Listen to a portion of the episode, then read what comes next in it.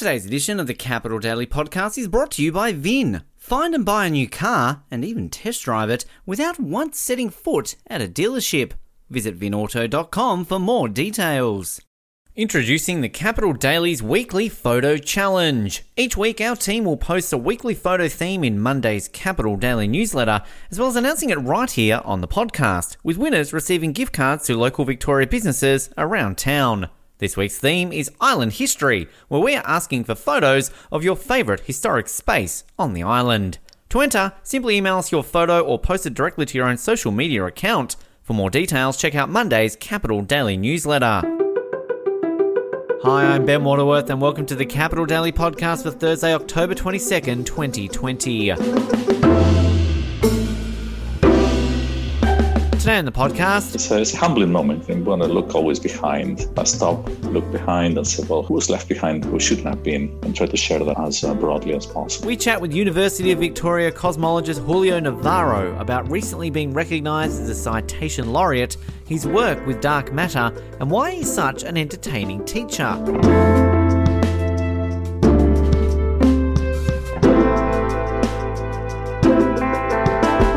University of Victoria cosmologist Julio Navarro last week became the first person from UVic and just the eighth person from Canada to be recognised as a Citation Laureate by the London-based Institute for Scientific Information, Clarivate Analytics. Navarro's recognition came from his work with dark matter, where he uses supercomputers and complicated numerical algorithms to recreate how galaxies are formed.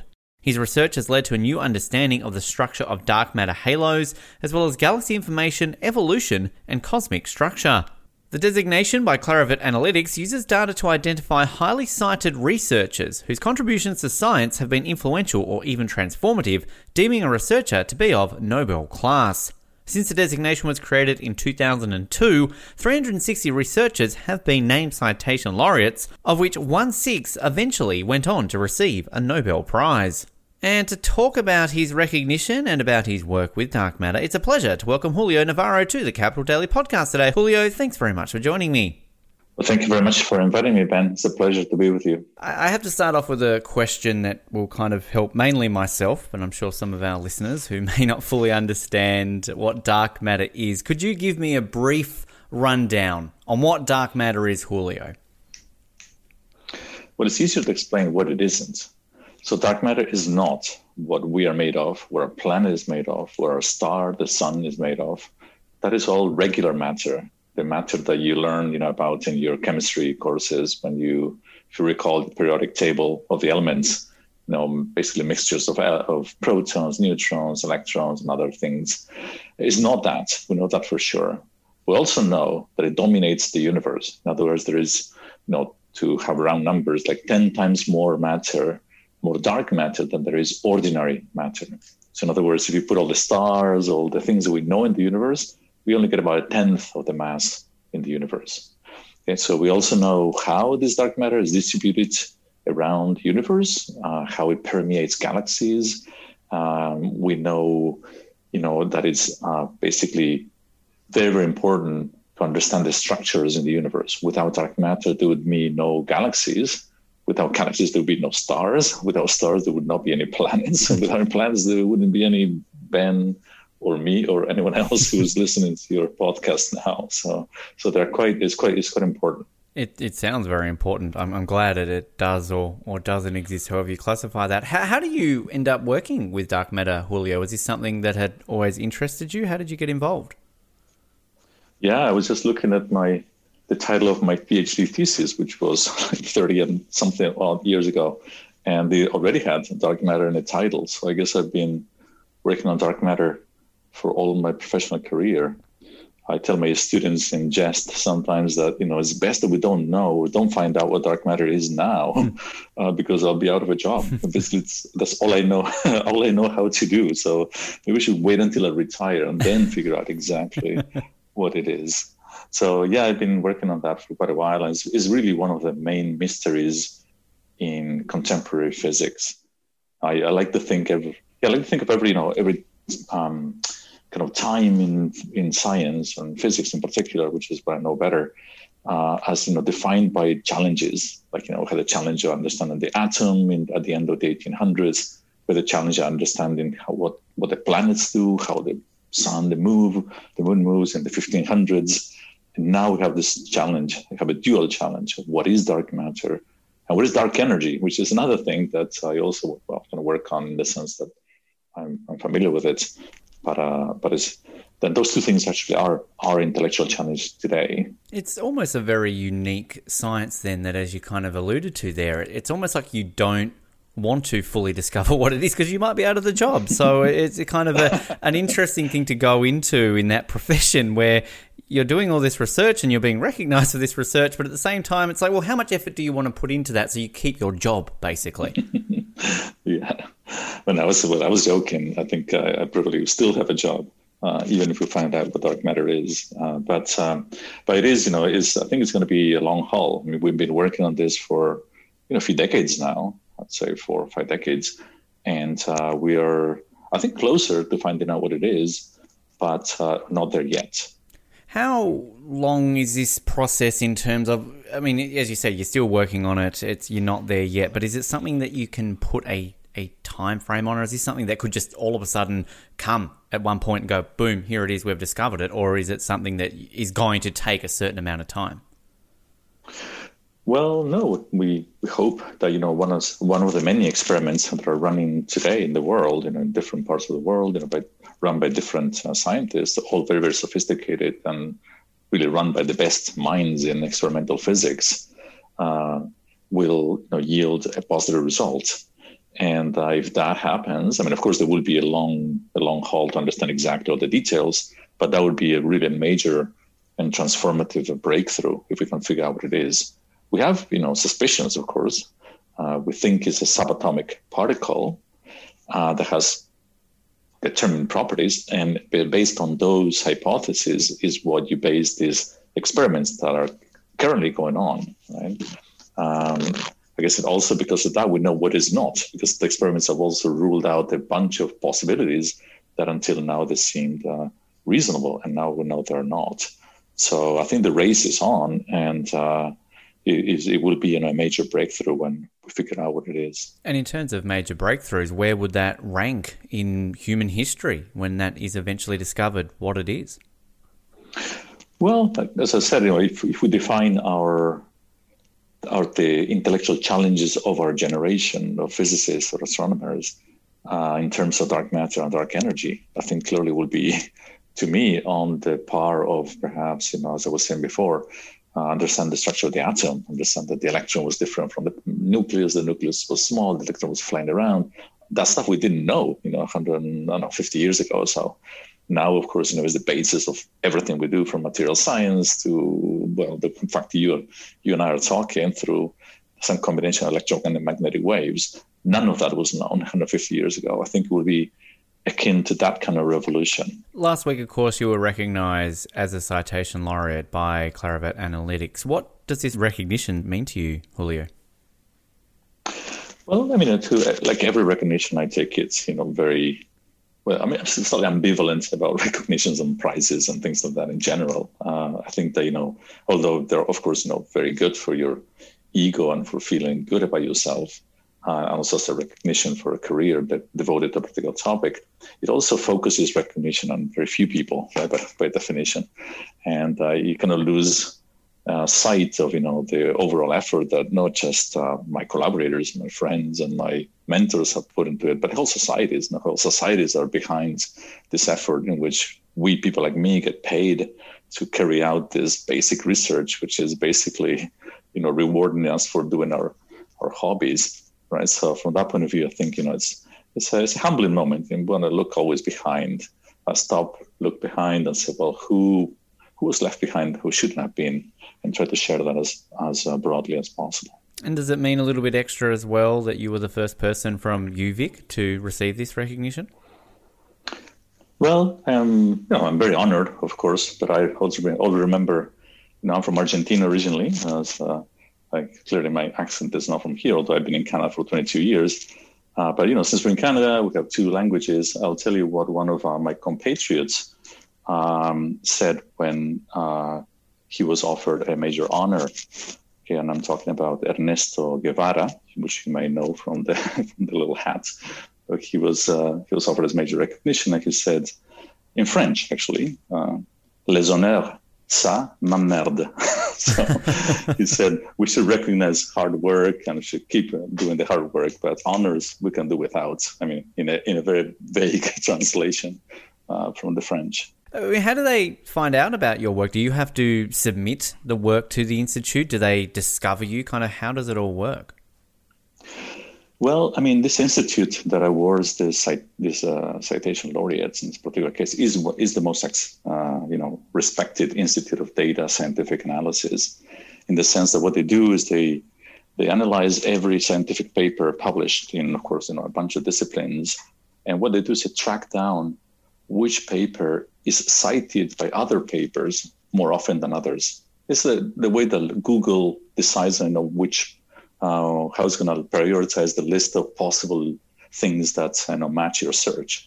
They usually, one of the many things in the algorithm that they use is saying, okay, if this link has been used by many people, it's very popular. If you click on something, I'll suggest that link first.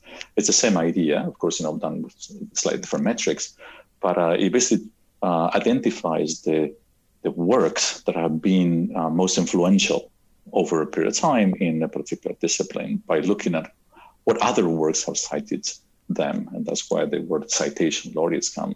So they only consider people with papers that have been have been cited more than several thousand times, for example, just, you know, an enormous, an enormous number typically. Um, and then out of those, they narrow down the, uh, the the search by different metrics. Once they've done that, every year they publish a list just before the Nobel Prizes are awarded, because what they try to do is is match the metrics to other Nobel Prizes or Nobel laureates have already been awarded. So that's what they call these people uh, in this list, you know, people of Nobel class, in the sense that they are, from that metric, not almost every metric, on that metric, comparable to to Nobel laureates. You've finally cracked something for me now, Julio, since my time at university. Now I know why I have to cite everything that I do in my work at university. It's to help people like yourself go towards these recognitions. Now my professors are very smart people back in university. I like that. Cite me. Is yes, that the, yes. Keep cite citing me everyone. Anyone else, yeah. Cite me, and especially me. Yeah, no. It builds up over time. How do you find out that you got the recognition? Do you get a phone call, an email? I mean, and you're sort of told like before they officially announce this to the world, and you've got to keep it secret for a little bit? Well, I mean, it's, I mean, it's not a huge secret, really. We're not talking about, you know, something that will change the history of humankind because we're on the list or not. Uh, but, uh, but you know, you get, you get contacted by this company. They arrange for an interview, for example, with a professional interviewer. Then they edit a little video that uh, everyone on this list, you know, is asked a few questions. You respond. They have a video. They have a website. And, uh, and then it gets communicated widely to the media. And, you know, media, depending on the country, depending on what, um, you know, who the, is in the list, you know, respond more or less. Right? So for U V I C, for example, uh, since I am the first citation laureate of the university, since this was established, you know, I think like, you know, fifteen years ago, then, you know, it is an, an interesting recognition. And does U V I C then give you like a, a bigger office or something, or better access to certain parts of the university in celebration of this recognition? I'll send you the talk to the dean and the vice president, uh, academic, see if that will happen. Yeah. Unfortunately, no. No, I mean, it is considered, of course, an honor. And I did receive, you know, notes from the vice president and the president, um, you know, uh, recognizing that and uh, congratulating me, which, of course, very, I'm very happy about. But no, to us, really, it doesn't make any big difference in anything that, you know, cash-wise or otherwise, unfortunately. Yes, but, we'll, we'll uh, change that. We'll honor, try and get that. The honor, the honor remains. The honor remains. I mean, the recognition came from your work in particular to work with dark matter halos, other things there as well as galaxy formation, evolution, cosmic structure. Again, my very first question of this interview sort of was around explaining a little bit about that, but could you maybe give us a brief rundown of dark matter halos and some of those other things that you were recognized for? Yeah, so as I was saying at the beginning, you know, dark matter dominates the universe, because without dark matter, there would be no structures. Now, what is the relation between dark matter and the structures that we know, the structures that we can identify visually, you know, with light, right? Dark matter, a better word for it would be invisible matter. We know that it doesn't interact with light. It's there. I mean, how do you know it's there? Well, we know it's there because of the gravity. We feel its gravity, or the, actually the stars in a galaxy feel the gravity. To give you an example, we know the mass of the sun because we know the speed of the Earth, and we know the distance between Earth and sun. Okay, so we go around because the gravity of the sun makes us go around. Okay, so that's, so we know the mass of the sun. If you take mass of the sun and divide it by two, take out half the mass, the Earth would not go in an orbit. It would just escape away into the galaxy. Okay? So in the galaxy, we can do the same. We can take a star. We know the star goes around the galaxy in a circle. The sun is an example. We know the velocity of the sun. We know the distance from the sun to the center of the galaxy. We can work out what is the mass of the galaxy. And we can compare that mass to the sum of all the masses of all the stars in the galaxy. And we came, we come out lacking. There is more mass that we can account for, uh, but gravitationally, we know there has to be more mass, otherwise we would not be in a circular orbit. The galaxies would just disappear into the universe. And because the galaxies are there, there's evidence they've been there for many, many billions of years, there must be more mass. That's one of the ways in which we inquire about how much mass there is, how it's distributed within galaxies, and then, of course, we try to put all the, the pieces of the puzzle together. For example, there are no galaxies without dark matter. And now we know that if you think of a galaxy, think of a little coin, think of the penny that doesn't exist anymore, of course, but uh, mm-hmm. think of a penny and put it inside, you know, a big medicine ball. Okay, so at that center, that penny is all of the stars in the Milky Way. And I say a penny because it's a little disc, you know, so stars are spinning around. So it's like a little droplet of light in the center of a dark ball. Just imagine it's spherical. It doesn't need to be exactly spherical, but imagine, you know, so we, we call those halos of dark matter, in which inside, very, very close to the center, uh, we have a little droplet of light, which is the collection of all the stars that uh, com- uh, that, are, that are make up our galaxy. I really wish I had you as a teacher, Julio, when I was at school, because you make this sound so interesting, and I don't think I ever had anyone who taught it to me quite like that, to make it sound so interesting. I, I was asleep half the time in science and physics and all of that, so I, I needed you, I think, back in my school days. Well, as I said to my students, I, oh, I tell the dean usually, look, when I don't teach, I'm so much happier. And more importantly, my students are also happier. So, so maybe thanks for the congratulations. It's, it's nice to hear that. Possibly just play this podcast for them. Maybe they'll uh, maybe they'll learn a little bit more. Uh, you work a lot with supercomputers as well. What What is a supercomputer in twenty twenty? And, and will supercomputers of today in ten, twenty years' time basically be what we're going to have in our homes and in our phones, essentially? Well, the computers that we have in our phones today are much much more capable than the computers are used for the work that, uh, for the, the basis of the work in which this recognition came about. And that work was published at the end of the nineteen nineties. So clearly there's been an enormous advance uh, in computing technology.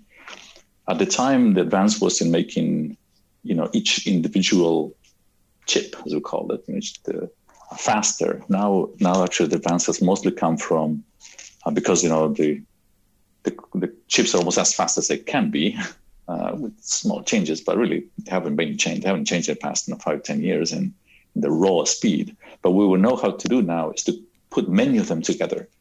So we put thousands of these little chips, uh, like thousands of computers, if you want, all together, all linked together, all talking to each other, and we create a mega computer out of a, basically the sheer number of things that can work at the same time and address one particular problem, uh, and all of these things work simultaneously. This is a major advance in hardware, but it also requires a major advance in software. It's not easy to make all these things talk to each other and solve, say, a differential equation or solve a problem uh, in in physics or in astronomy. So the two things that have gone together, algorithmic advances, and at the same time, you know, hardware advances that made all these things possible. And does that sometimes amaze you to think that in the palm of your hand, as you sort of mentioned, you've got something that's more powerful than when you first started doing this twenty or so years ago? I mean, that's something I guess a lot of us might not have ever been able to imagine that that would be possible. yeah, no, it's, it's, it's, it's easy to be, you know, jaded and to say, oh, wow, my, my phone is so slow. But, you know, it's, uh, it's easy to be jaded, but uh, the advances and, you know, in technology, the things that, well, this we can do. In fact, we can talk right, yeah. right now, and you can have this podcast. It's all uh, basically due to that, uh, you know, to those advances. And to put it into context, you know, the research that I do is basic research. You know, if we, even if we find out tomorrow what dark matter is, nothing will change instantly, right? But, you know, you could have said the same in the eighteen hundreds. People were trying to understand what the electron was. People didn't know that. Oh, where's the proton? Where's the electron? What is all that stuff, right? At that time, that was basic research. Today is the basis of our society, right? So maybe, clearly, predictions are, are always a, bit, a bit adventurous, but... Uh, Maybe what we understand today, what we learn today about dark matter and the potential to change in our understanding of physics will mean that in one hundred years, you know, or for our grand grandkids, you know, they will benefit from another substantive change in society based on the technology that comes out of these discoveries. Before I let you go, Julio, one-sixth of all citation laureates have gone on to receive a, a Nobel Prize. Is, is that the dream? Is that something that is in the back of your mind, or is that something that, as you were talking about before, in receiving this honour, would be an honour, but it's not obviously what you're doing this for? It's not what I'm doing this for. I mean, it's not what any of us do this for. Of course, you know, we all have a little bit of an ego. We all like to be recognised, especially by, for people that, by people that we think are smarter than we are, which in the case of the Nobel Committee is undoubtedly the case. But aside from that, we, like I don't do this for neither for money nor for nor for honors or awards. We do this because we have, we have a passion. We are basically most of the scientists that I know who are engaged in basic research, and many who are not, of course, just because they can't or there's no there's no room or money for all of us. Uh, we do this because we're curious. We want to find out things. Like, you know, my passion is to know tomorrow, you know, in a future sense, things that nobody has known. Not, not that other people, no one ever in humankind have, have known. But being part of that big enterprise, of course, not, I'm not alone, uh, the big enterprise of trying to push the boundaries of the of what is known and, you know, shape our future through the sheer power of knowledge is really a, an almost, you know, exhilarating proposition. And uh, like I said, it's what guides uh, most of us. It's been a really fascinating chat with you today, Julio. I really have learnt a lot, and I, I stand by my fact before. I really wish I had you somewhere in my schooling days to learn a lot more about this all those years ago. Really appreciate your time here on the Capital Daily Podcast. Thanks very much for joining me today. Thank you very much, Ben. A pleasure. Coming up, all the day's news, plus find out which Hollywood tough guy has recently tried his hand at a music career. Next. Vin is a groundbreaking car search app that is a powerful tool to compare prices across dealerships. It's a streamlined way to secure auto financing online and uses its innovative service to have cars delivered right to your home for a test drive. Vin hasn't just brought the auto market online, they've completely changed what it is to buy a car. But don't just take my word for it, take T J's word for it. T J said they found their perfect car, filled out all necessary paperwork, and booked their viewing time while sitting at their kitchen table. Or how about S W's word for it, who compliments Vin for their amazing service and highly recommends them due to their best price and quality of their cars. Join real customers T J and S W right now by visiting vin auto dot com.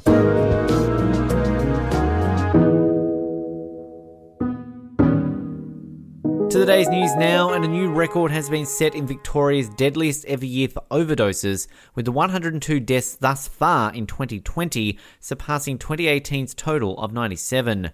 This year is now on pace to set B C's all-time fatal overdose record, with the one thousand two hundred two province-wide deaths tallied over the last nine months already double the twelve-month total of every year before two thousand sixteen. Only twenty-five months in history have yielded more than one hundred overdoses, according to the B C Coroner's Service, and seven of those have occurred during the pandemic. Numbers are declining somewhat from the record-setting highs of the summer, however, and Victoria has dropped from a peak of twenty-two in May to five in September. Vic High Spaces and Ethical Engagement says there wasn't enough consultation about the proposed Caledonia Affordable Housing Project, which will take up an eight metre easement needed for a new eight-lane track. The group says the new plan for a two-lane track is vastly different than what was originally proposed. However, School District Secretary-Treasurer Kim Morris told the Times columnists the original plan for the stadium could not go forward because of the cost and scope. The affordable housing project was irrelevant to the final plan. Oak Bay has issued a request for proposals for Oak Bay Marina lands. Oak Bay Marina has operated the site for sixty years, but their lease is set to expire in twenty twenty-two. The District of Oak Bay said in the request it is hoping to recreate the area into a happening place that becomes more of a destination for a wider variety of users. And three hundred four thousand five hundred vote by mail packages have been returned so far in the B C election. This comprises forty-two percent of all packages requested by voters. As of Monday, four hundred seventy-two thousand three hundred fifty-four people have voted in advance polls.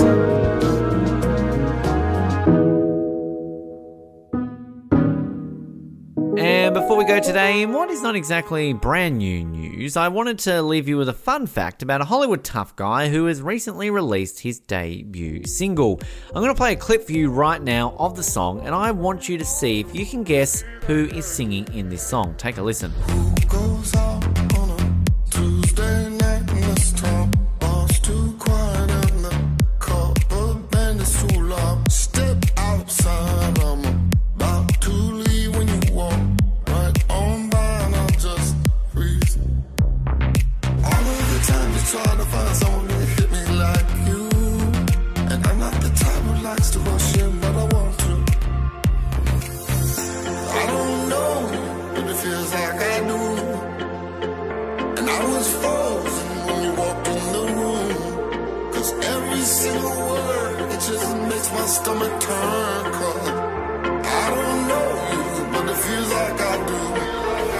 Now, if you guess a certain star of the Fast and Furious and Guardians of the Galaxy movies, Vin Diesel, you would be correct.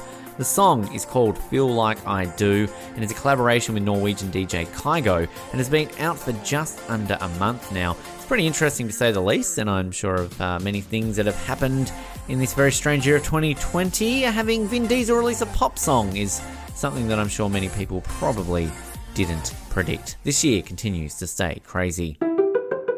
And that's it today for the Capital Daily Podcast for Thursday, October twenty-second, twenty twenty. Tune into the show tomorrow. We're going to be joined by Capital Daily reporter Anna J. James, who's going to be catching us up on some of the things she's been working on. Always good to catch up with her and find out a little bit about what she is doing out there in Victoria. Tune in tomorrow to the Capital Daily Podcast to hear that. My name is Ben Waterworth, and as they say in Australia, only two more days to grand final day. Thanks for tuning in, and I will speak to you tomorrow.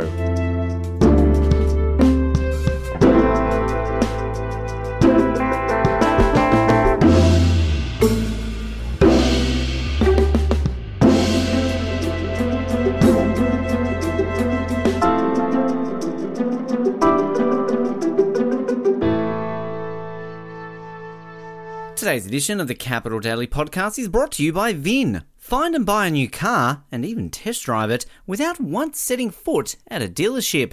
Visit vin auto dot com for more details.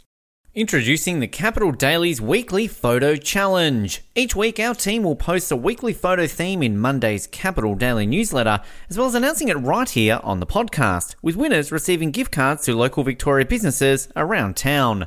This week's theme is Island History, where we are asking for photos of your favourite historic space on the island. To enter, simply email us your photo or post it directly to your own social media account. For more details, check out Monday's Capital Daily newsletter.